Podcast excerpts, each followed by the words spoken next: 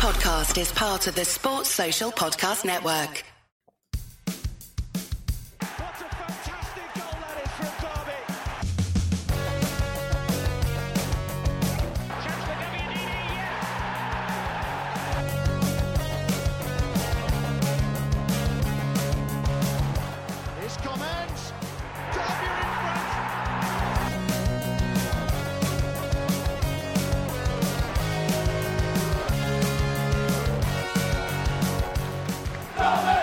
There, you're listening to Steve Bloomers Watching, the independent voice of Derby County. Thank you so much for joining us. Now, there may be some uh, big tournament going on in the Middle East at the moment, but the League One juggernaut waits for no man, and uh, the Rams' domestic campaign continues during the World Cup. Uh, eight unbeaten in all competitions now. Thank you very much. Plenty of goals and uh, some renewed optimism ahead of a mixed bag of fixtures to see out 2022. Uh, I'm Chris Parsons. How are you doing? Richard Kutcher's here as well. How are you, mate? Yeah, very good. Yeah, bizarre time of year, isn't it? So he's talking about Derby and World Cup and football. It's all very It's odd. very uh, surreal. very strange. yeah. How much football have you what managed to watch in the past week? How many hours have you put in? Yeah, quite a bit. I, I basically have got. I work from home, and so I've got. I've kind of got the TV on in the corner, and I kind of peek over. And if it's a particularly good game, I find myself actually sitting on the sofa with my laptop on my lap. Um, so yeah, I've I've kind of seen at least a bit. I think of every single game, and I've probably I've probably only watched a handful of full games. But yeah, it's been pretty decent football. The four games in a day, it is it's a lot, isn't it? That's, that's a lot of football in in in, in, in Yeah. the waking hours of the day.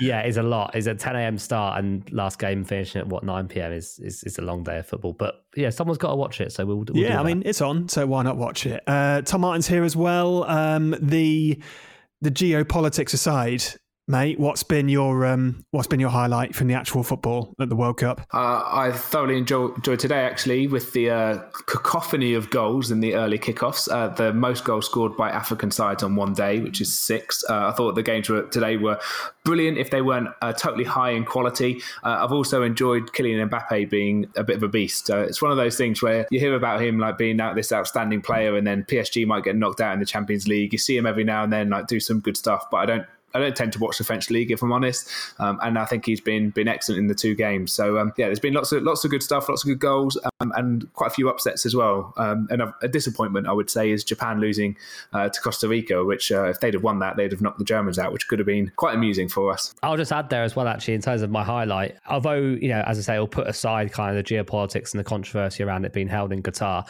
What's been really refreshing, actually, is to see the Arab Arab world really embrace embrace the World Cup and see some great results from Iran against Wales and, and Saudi Arabia against Argentina. I, th- I thought that was fantastic. It was kind of like when South Africa hosted the World Cup, and, and you could feel like the whole continent was behind all the different African teams in that tournament. I think Ghana were the ones that went on and did something decent then, and it just feels like we've kind of brought a whole new region to the, to world game. It sounds a bit cheesy, but I thought the atmosphere and seeing a different type of football fan has actually been really fascinating. Yeah, it's been great, and um, on a, on a, yeah, on a personal level, I know you uh, minded the shop for me on the last pod. Thanks for doing that, Coach. As I've miraculously managed to uh, plan my maternity leave to exactly coincide with the start of the World Cup, which was accidental, I promise. So, full report then from you. Uh, yeah, so I've uh, I've welcomed another little one into the Parsons family, which is uh, which is great news for all concerned. Little Rowan, which is great. But yeah, on the plus side, it obviously means that I've just had loads of time to watch literally every single game, which has been great. But on the downside, I haven't quite been able to stay awake long enough to watch all of it. And I think there was some of the there are a few nil nil snooze fests in the in like the first week, weren't there, in the groups? And I, did literally fall asleep during some of them in about four o'clock because, you know, as, as Tom will tell you, your body clock gets flipped a bit upside down in those uh, those early weeks. But it's been all good. I think for yeah, for me, like highlights wise, it's, it's, it's been a great tournament at upsets, hasn't it? Like a few a few- few great shocks early on, like Japan beating Germany and Saudi Arabia beating Argentina and Morocco beating Belgium. But like to, to extend on what you said there, Tom, like I think when you watch the World Cup, you just you always want to see like the big names do the business for their countries, and like I'd never really seen Messi do it for Argentina in you know on the tournament stage. I know I think he won the Copa America from a few years ago, didn't know quite recently, but that was a great World Cup moment. I thought when he when he banged in the winner or the second goal or one of the goals against against Mexico. That, that was a, a quality moment. And also a low key highlight for me is that Krystian Bielik hasn't yet got injured. So um, on a personal level, that's got to be a plus, hasn't it? Right? Uh, yeah, absolutely. Uh, Messi, you can tell you've got baby brain, Chris, and I can totally understand that one. Uh, yeah, the first goal for Argentina against Mexico was absolutely outstanding. And I just think like some of the some of the big players, even Ronaldo, he scored some, scored some good goals. He scored again tonight as well, uh, or debatably scored again tonight. Whether he got the touch on that first one, and it's um it's just been a really good tournament. And I think you have to you have to raise that awareness about the human rights issues. And there's uh, been a few comments which I think are a bit unsavoury from the head of the World Cup in Qatar, um, who I think is a Qatari national, who said that it's bad that the One Love armband is divisive. It's not divisive. It's it's actually trying to bring people together. And anyone who opposes that, I think, is divisive. But that's that's sort of the political side, which we're not really focused on. As you say, and the football, the football's been great, and I've got a couple of mates who are out there uh, in Qatar, and they're having a really, really good old time. So um, yeah, fair play to them. And they've also taken on the Japanese spirit of uh, clearing up after themselves, uh, and they've been picking up bottles and glasses and stuff like that, which have been left on the concourse. So nice to see a few England fans getting involved in that good-natured spirit. Well, uh, hours before uh, Germany v Spain in Qatar on Sunday, of course, there was another titanic tussle between two teams from different nations in another historic competition. I think, Kutch, that's probably my most tenuous link I've ever pulled off on this podcast. But anyway, it saw Derby County uh, put themselves in the hat for the FA Cup third round of a hard fought win at Newport County over in Wales, thanks to an 88th minute winner from David McGoldrick. Coach Paul Warne described the first half from Derby as disgusting, uh, which is quite a um, quite a colourful adjective to use. But uh, we've got to admit, it ended up being one of our most probably contrasting performances under the new manager in the second half, didn't it, overall? Yeah, real chalk and cheese game, to honest, game of two halves, all those cliches. The first half was disgusting, but, you know, going back to what you were saying about snooze fests, Chris, in the World Cup, that I've found the first half of the Derby versus Newport game a bit of a snooze fest. I think you even commented on the Discord that you, you were struggling a little bit to keep, keep your eyes open in that game. It was only really their goal that kind of woke me up from kind of drifting off while I was while I was watching it. Yeah, the first half was just a non-event from Derby's side. It was we were standoffish. When we did have the ball, we moved it too slow, but we often didn't have the ball, and they kind of just outran and out were out physical, and we couldn't really spring two or three passes together ourselves. And to be honest, I thought Newport were good value for their goal yeah, at the end of the first half, I thought Derby were caught napping from a set piece. Cashin was caught underneath it, the ball coming in, I don't think there was anyone to blame there. I think someone said it was Rooney's man. Uh, I might be wrong about that.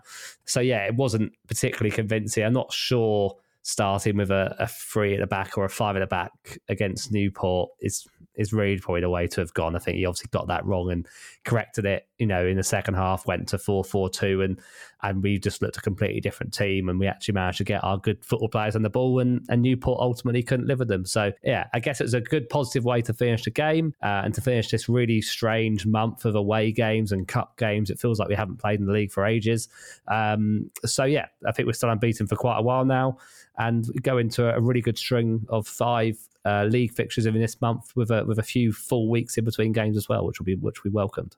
Yeah, I agree with your summing up there, Kutch, and I think you've um, you've sort of analysed that quite quite sort of nicely. We haven't lost since we lost against Ipswich, which is well over a month ago, if you discount the uh, penalty uh, shootout uh, defeat against Liverpool. And I think that's a real sort of like coming together of this squad, and you're starting to see some things like click together.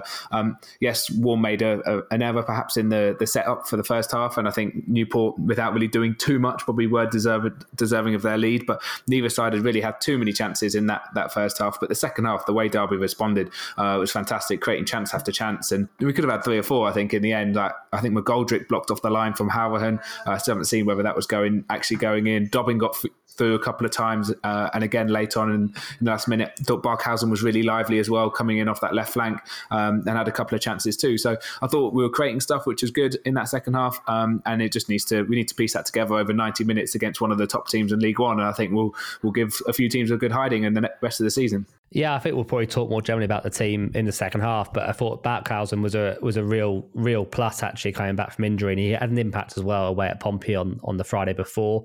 Uh, so it's really good with the Nathaniel Mendez-Laing out currently. I think it's really good to see Barkhuizen back in the mix, and I'm sure he'll be pushing for a start on Saturday against Sheffield Wednesday because he's he's had an impact twice now off the bench, and they think they've probably been able to ease him back in maybe and given that time. So yeah, he he just seemed to bring on a little bit more quality to the team against Newport in that second half, which we obviously crying out for. So good to. I think we're slowly starting to see bodies come back. You know, Jason Knight was on the bench. Um, Paul Warne mentioned in the post match interview that I think Mendez Laing, Curtis Davies, and Haydon Roberts are all close and could be in contention for the weekend.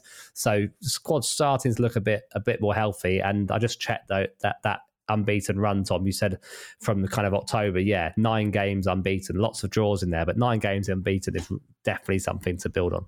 Yeah, it's, it's positive, really, that I guess we're still scoring goals and delivering without Mendez Laing, who I think was scheduled for like three to five weeks out, wasn't he? So if he does come in mm. at three to four, that's you know that's that, that's a bonus, especially against if he does manage to feature against Sheffield Wednesday. But if he could have chosen how that equaliser would have come against Newport, Tom, like Louie Sibley cutting in and banging one in on his right foot isn't really what any smart person would have put the money on, is it? But you got to give him credit. You got to give credit to Sibbo because it was a, a, really tasty finish and not really the sort of goal we've ever seen him score before.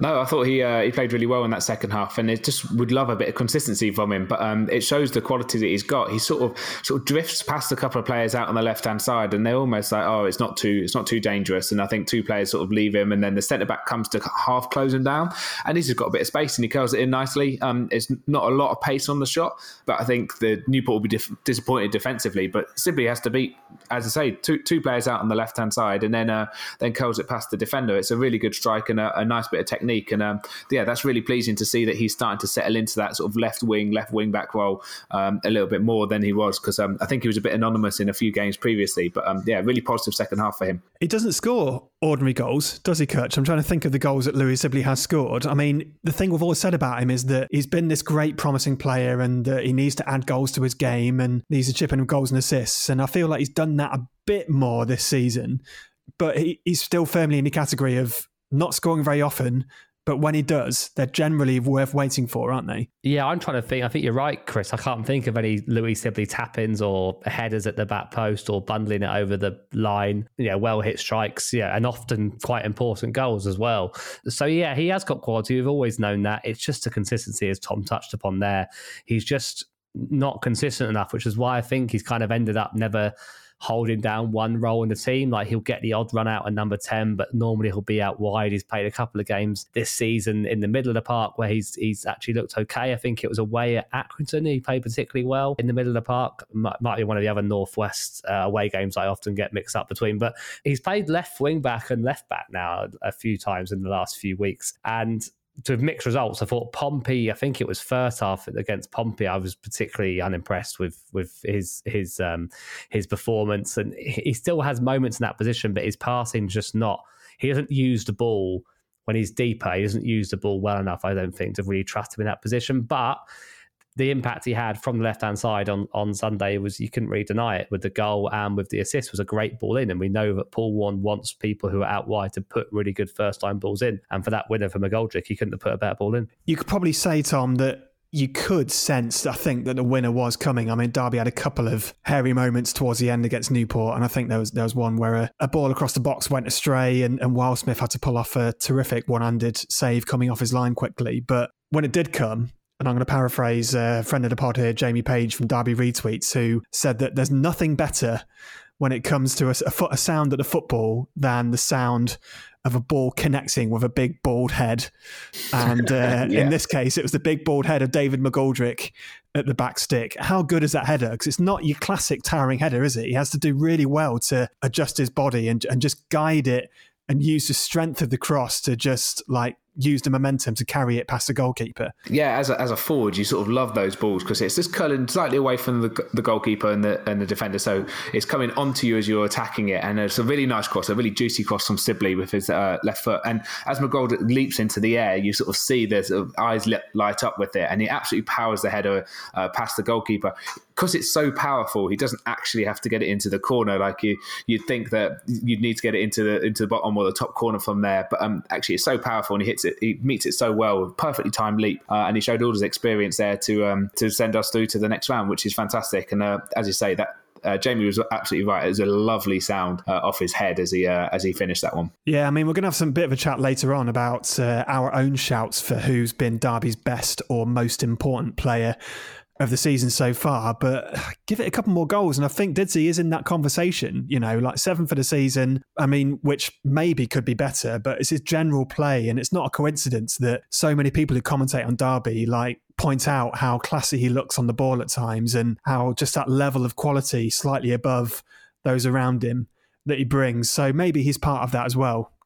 Yeah, I think you're right. I mean, I think you're right. A couple more performances or a couple more goals. I think he should probably be in that mix because we just look completely different team going forward actually off the ball as well with a completely different team when he's on the pitch because he's just he presses so well. I mean, we've had quite a few strikers. You know, obviously Chris Martin's the obvious one, James Collins now, and a couple kind of uh, flittering ones in between that have been good at holding the ball up and, and being back to goal. And McGoldrick does that but in a very different way, and he kind of pinches the ball off defenders, and he and he often wins the ball from the defender when he's with back to goal when he don't, when you think he's got no right to do it. There's a couple of moments against Portsmouth in the first half where he was he was winning the ball against defenders kind of 50 50 loose balls, which he just thought he had no right to do. And and then he's got the awareness and the touch to take a touch, make some space, and pull someone else into the game. So he's an absolutely quality number 10. He's one of the best number 10s I've seen in Derby shirt for quite some time. And he really delivers with the goals. So I think you're right. If he can just string a few more games together, it feels like he's only just starting to get a real consistent run in the team in the last maybe few weeks because he has been a bit in and out when he started the season late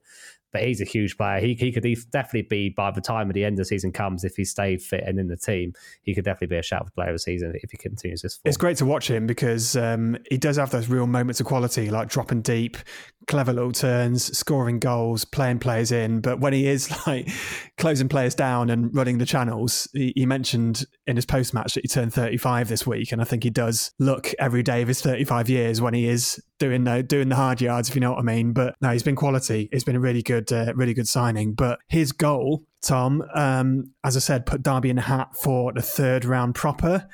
We've uh, been saved the embarrassment of not getting to the third round. Now we're in League One, which I think is uh, is a plus. And uh, that third round draw is the glamour tie of Barnsley at home, which has been drawn literally in the past couple of hours as we record.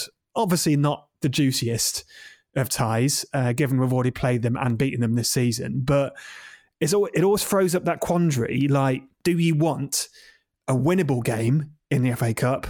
Or a glamour tie. I mean, we've had sort of both this season. We've had the glamour tie. We've had Liverpool away, which was an amazing night for the five thousand who went, and one for the you know for the for the memories of of supporting this club, but didn't get anything from it, albeit only just losing on penalties. Whereas Barnsley at home, a very ordinary fixture, but we win it. I looked this. I looked this up earlier. The winners of every third round tie get 100 grand, and the winners of every fourth round tie get 120 grand.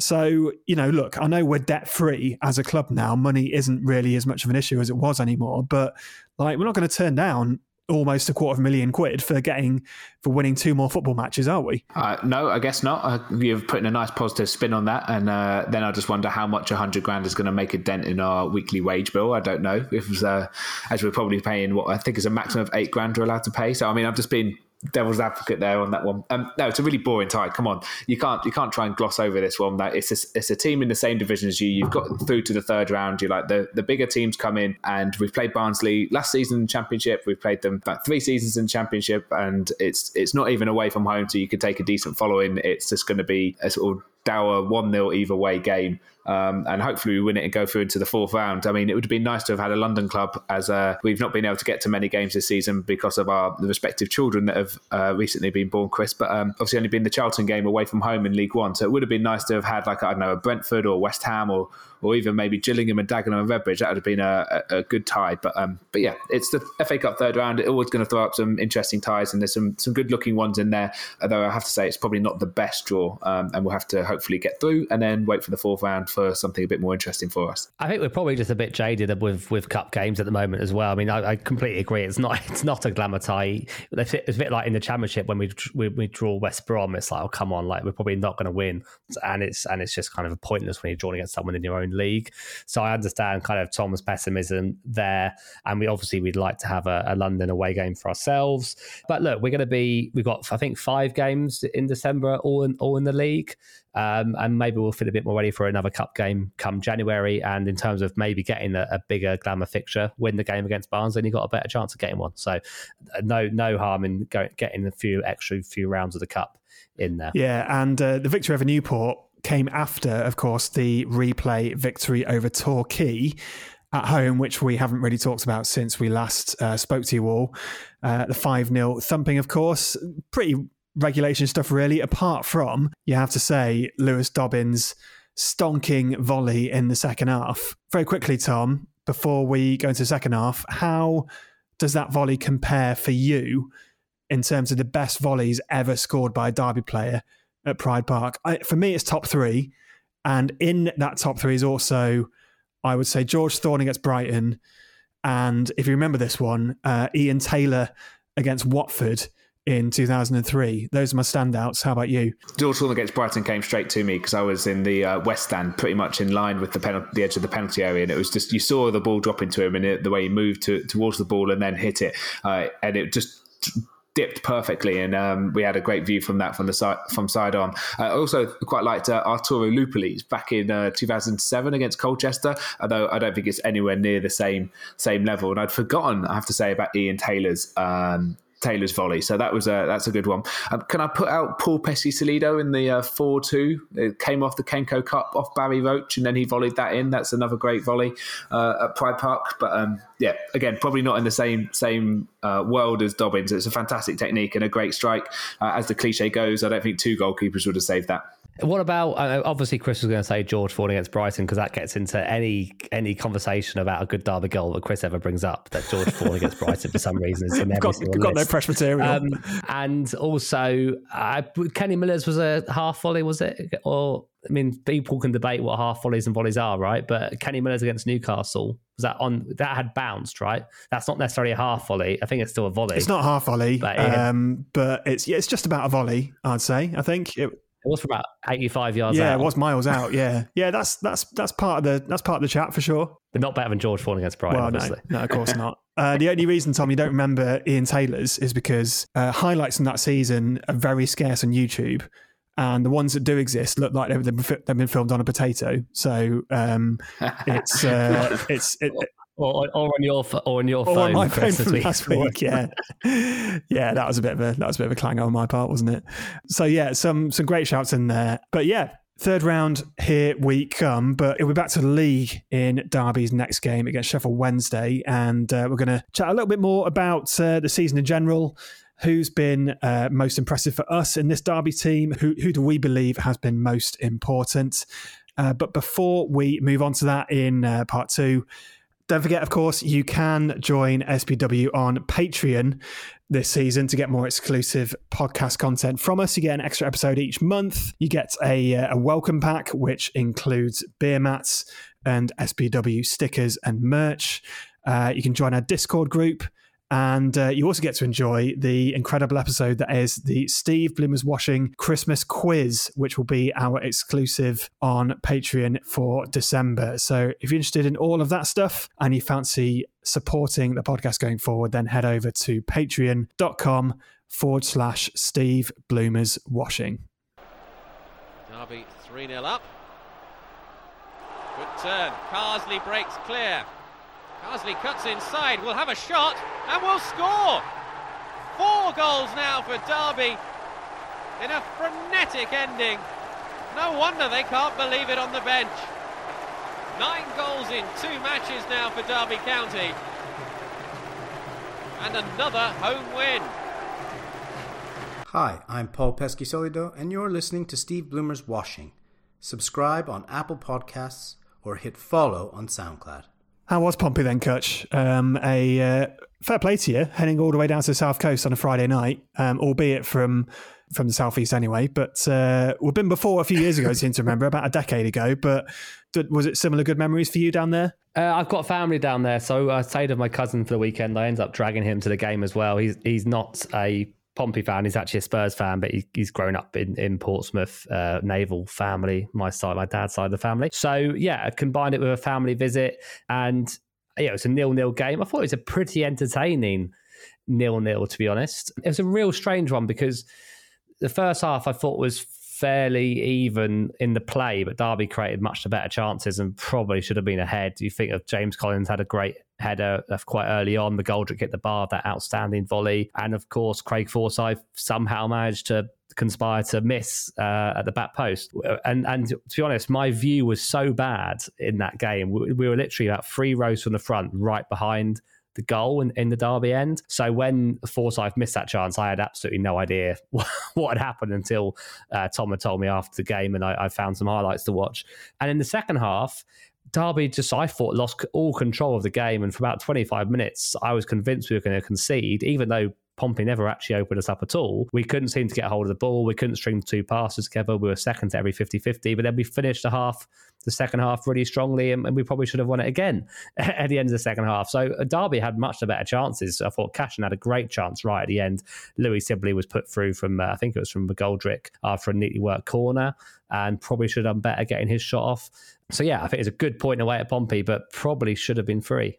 The thing I love the most about uh, that overview, which are very well summed up, by the way, is that um, the Craig Forsyth chance, which you didn't really realise or remember, you actually filmed and sent over to us. And I'm pretty sure it's exactly the chance that you didn't have a clue was, what was yeah. happening. But I was like, it's literally there. You've just filmed it. But um, yeah, I thought Derby played well. It's a really good away performance. We looked solid at the back. Uh, their shot on target, I think, came in that 92nd minute or something. It was outside the box and was comfortably smothered by Wildsmith. We created quite a few chances. Obviously, Dizzy almost scored a, an absolute worldie of a volley. Uh, Cashin had a, a, good chance, which obviously wouldn't go down as a shot on target, but he, he should well have scored eight, nine yards out in the last minute. So a good away point. And on reflection, you might think that Derby could have uh, could have gotten nicked uh, nicked three points. But I think if you're drawing your away games at, at places like Portsmouth and then you're winning your home games, um, you're going to be in a good position to be mounting a playoff charge. And that's what Derby look like. They're they're starting to piece together.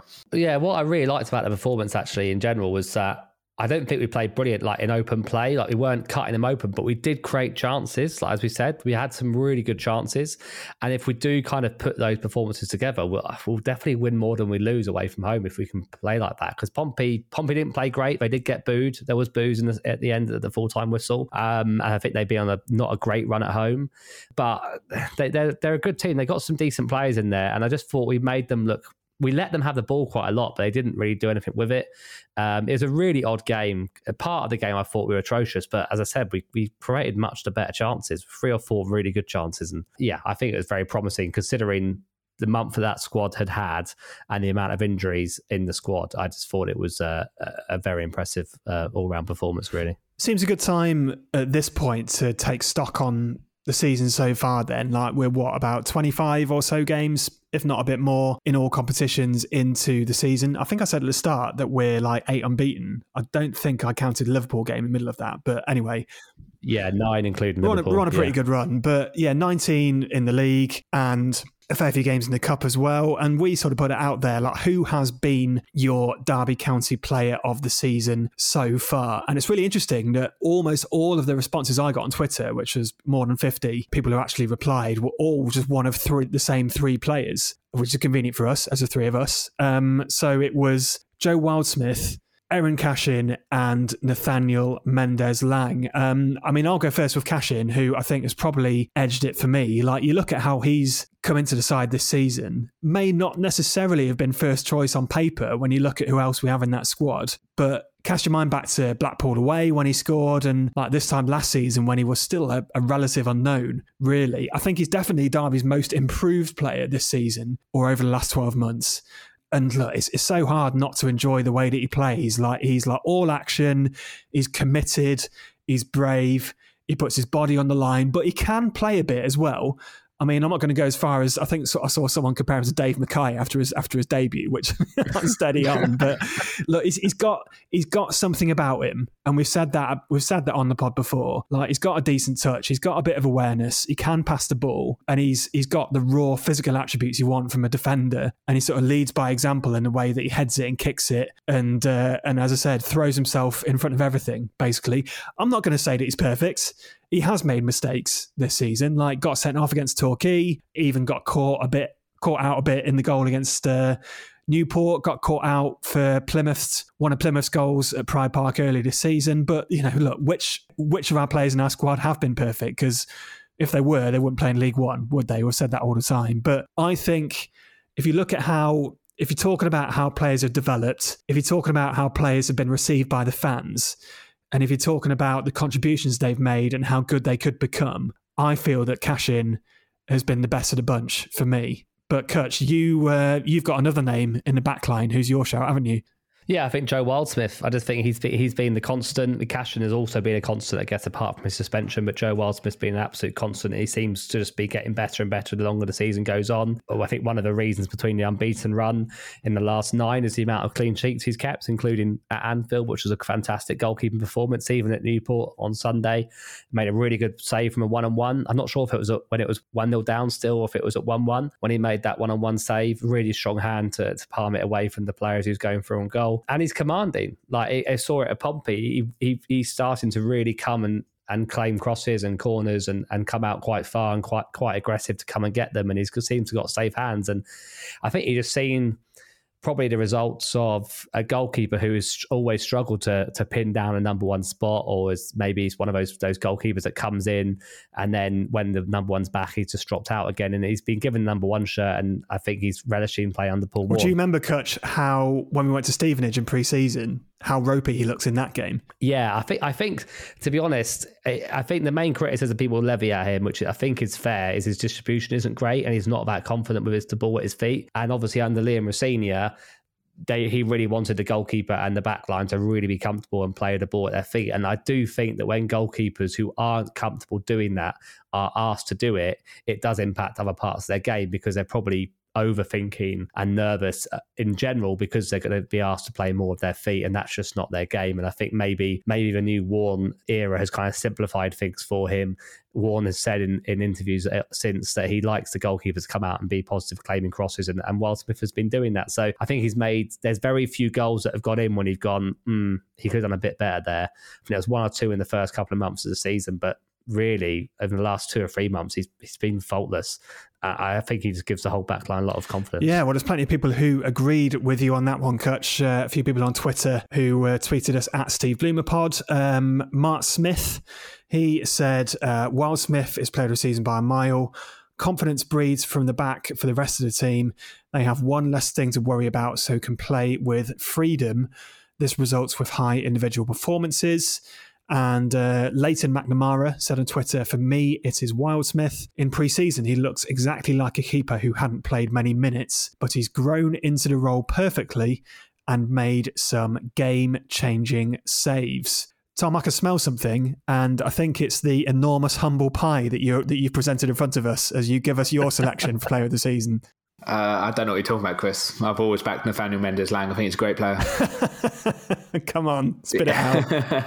I, I, I, did doubt him. I did think that he wasn't the right sign. I've said that a few times already uh, on the pod, and I think I've, uh, I've I've gone back on my word on it. But I think he's he's really direct. He's exciting to watch. Um, he's the sort of player that goes and does a step over and tries to beat a beat a player, and it's just he's not the sort of person we've had at the club for a long time who would generally go with pace and also with a bit of skill and trickery to excite the crowd. And he does he does need to be a bit more like damaging with his um, with his crosses. I think sometimes he's a bit he overhits them or underhits them and can give the ball away, um, especially early on in the season. But he's created chances for play, players, and he's uh, he's got assists for goals, and he's also scored a, f- a few great goals as well. So um, he's really come on uh, this season, and he's absolutely been a breath of fresh air.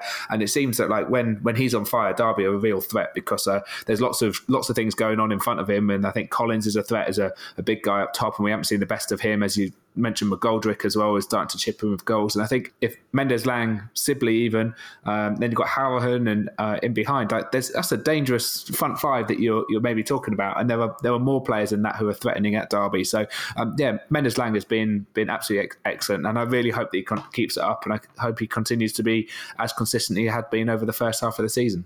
Yeah, and Tom, there's look, there's a few that a few shouts that came in for uh, NML as well on Twitter. We had uh, at DCFC Stephen, who said, I would edge towards Mendez Laing. I think he's our most important player. The amount of work he puts in every game is quite something. Uh, funnily enough, he was the one summer signing I really wasn't sure about at DCFC Stephen. Is that your burner account, Tom? That sounds exactly what you said. Um, yeah, I've got time for burner accounts. at Cozzy 1973, he said Mendez Laing by country mile works his knackers off every game. And uh, Kane Tag uh, said NML every time he subbed, we miss his spark and an outball to give our slow defence a rest. Yeah, I think my only comment about Nathaniel Mendez Laing, uh, and I, I love him as well, is he won't win Player of the Season if he's played as a right wing back, and he shouldn't be played as a right wing back. If Paul wants to play with right wing backs, he's got to find another another way to get Mendez Laing into that into that front line, um, because he's completely wasted there, and I think you'll I think I think Mendez Laing himself has said that he's struggled for consistency at previous clubs, and I think in the early part of the season he was saying that he was really enjoying it in Derby, and he felt like he could be consistent here. I really think that ultimately, eventually, uh, we will kill off that enthusiasm and that consistency if he plays at, at right wing back. I think we've already seen that he can be dangerous from there, but he's had much more flittering in and out games because he's kind of stuck a bit too deep when he has played there. So I just hope that we can play him in a in a four two four or in a four three three uh, more more often than not this season, or in a four two three one, whatever. Just not please at right wing back because I do think he'll be wasted. He won't get he won't get player of the season playing there. Time for something completely different now. Uh, no midweek game for Derby this week, so uh, we've got a bit more time to do something silly on the podcast, which we do pretty much every week anyway. But um, with we're going to circle back to the Newport game, which was uh, which we talked about in the first half with the theme for this week's quiz. So, Richard Kutcher, play that funky music.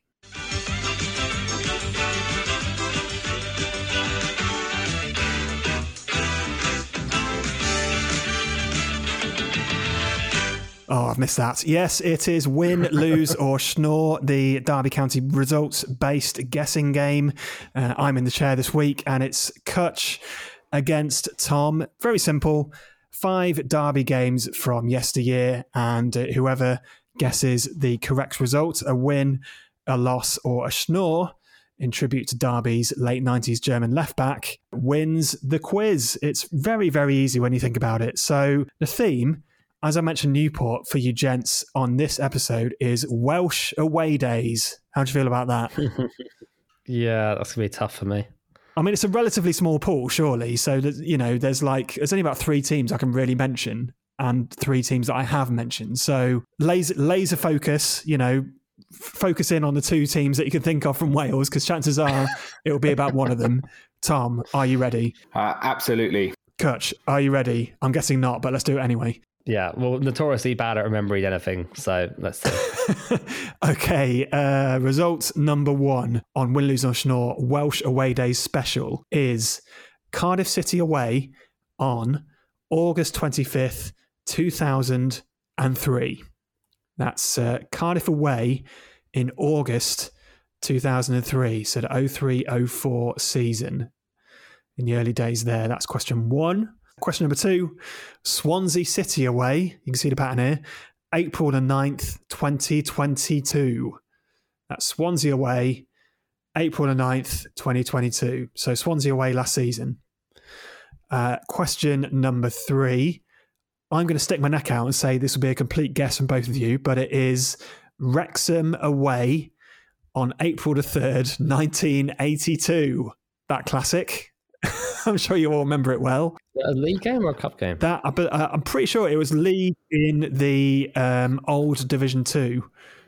Question number four: Cardiff again. Cardiff away on January 31st, 2015. That's Cardiff away in January 2015, the fifth in the 14-15 season. And finally, Swansea City away on February the 8th, 2020. Swansea away on February the 8th, 2020. Have you both got five answers? Yep, all five are genuine guesses. Uh, yeah, me too. I could go either way with this. I like it. It's wide open, as these games should be. So, uh, Kutch, I'll go to you first. Cardiff City away, August 25th, 2003. Win, lose, or schnoor? Uh, I went win. I've gone Schnoor.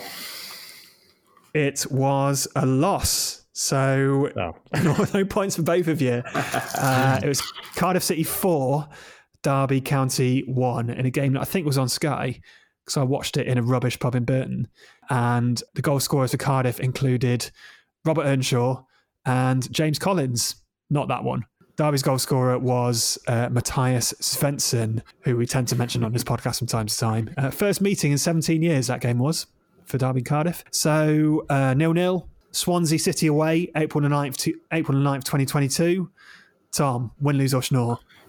This is really bad. I'm struggling to remember uh, whether I got the right season, so I'm going to go loss. Yeah, I went lost just because we lost so many games away from home that season, but it could have been a schnoor, but I'm- I've said loss. 2 1 maybe? The result was Swansea 2, Derby County 1. It was indeed a loss, so a point each for both of you. I went to that one, made a four hour journey to Swansea, and we are 2 0 down after 14 minutes. So, question three, one or one apiece. Wrexham v Derby in 1982.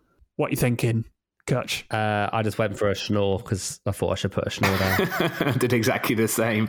I was, uh, yeah, I went Schnoor as well.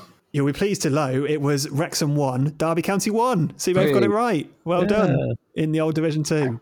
So two apiece. Question four Cardiff City away, January 31st, 2015. Tom, win, lose, or schnoor? This is, a, this is another tough one. Um, I'm going to go loss. yeah, I went win on this just because we've it's before February and we were okay in this era. But Cardiff were also okay in this Oh, It's interesting. The result was Cardiff City nil, Derby County 2. So Kutch has pulled away in front. Nice one. goals from uh, Chrissy Martin. And to rub salt into the wound, Tom, it, uh, Derby's other goal was a Scott Malone own goal for Cardiff. Oh, Incredible stuff. that doesn't surprise me at all. and finally, Kutch 3 2 up with one to play. Swansea away on February the 8th, 2020. Kutch, you go first. Uh, I put a loss. I've got a win.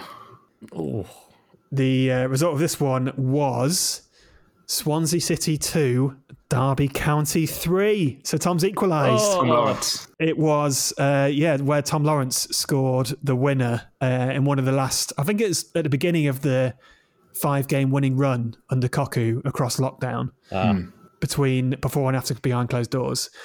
Gents, the tiebreaker. According to Google Route Planner,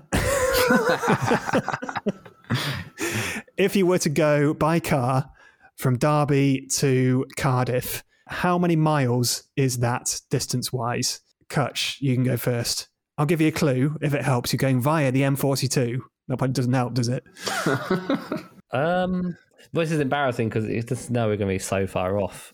Ah, good lord, to Cardiff, you say, or Swansea? Derby to Cardiff via the M42, and the journey takes two hours and 50 minutes in a car. I'll go 180 miles. 180 miles. Is that your final answer, Yeah, yeah. Tom? Uh, I was going to go 162. 162. Well, according to uh, according to Google, the distance in miles from Derby to Cardiff in a car via the M42 is 153.1 miles. Close. So Tom's next it. A, a respectable guess from both of you. Did you just take the scenic route in the Tesla Kutch to find a charging point on the route? Yeah, I was, yeah, I was baking in the extra miles to and from the service station. Well, in that case, well, I'll give you a, you know, we'll call it honourable draw, but uh, Tom has nicked that one. Uh, so I enjoyed that. I, need to think of more distance based uh, tiebreakers, but we will return in a couple of weeks if I can, if we can plan it around our various childcare arrangements when Derby have played Sheffield Wednesday and who we've got after that. Is it Forest Green after that? I can't even remember. No, Burton out Wednesday, Burton Albion, Forest Green, Bolton, Cambridge. That's December. You think we know these things, but uh, you know there has been a World Cup on, so that's our excuse. But uh, Richard Kutcher, thanks for joining us. Yes, always good fun. Thank you very much. Tom, I'll leave you to return to your respective childcare arrangements. Thanks for coming on, man. Brilliant. All the best. See you soon.